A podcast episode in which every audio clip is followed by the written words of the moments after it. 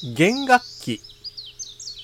演奏前に必須だ。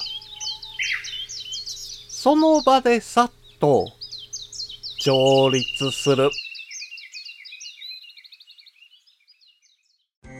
五七五七七の31文字でデジタルに関する単価を読むデジタル教室単価部です。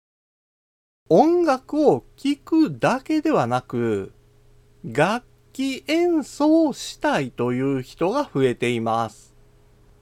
その中でも、幅広い世代で人気が高いのは、ギターなどの弦楽器でしょう。路上ライブで注目を集めて、プロになったアーティストも数多くいるほどです。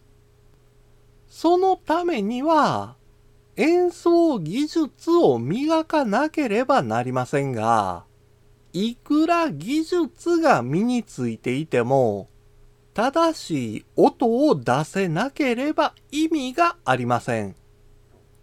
楽器を演奏する前には、必ずチューニングする必要があるんです。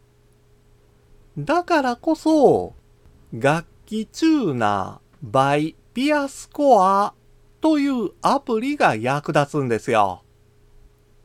場所を問わず簡単に楽器のチューニングができるのが便利なんですよね。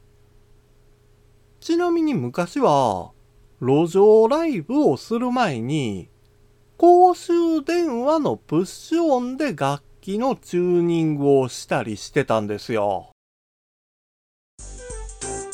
今回の単価は画像付きでインスタグラムやツイッターにも投稿しています。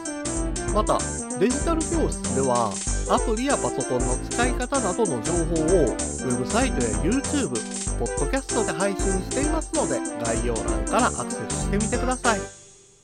デジタル教室単価部でした。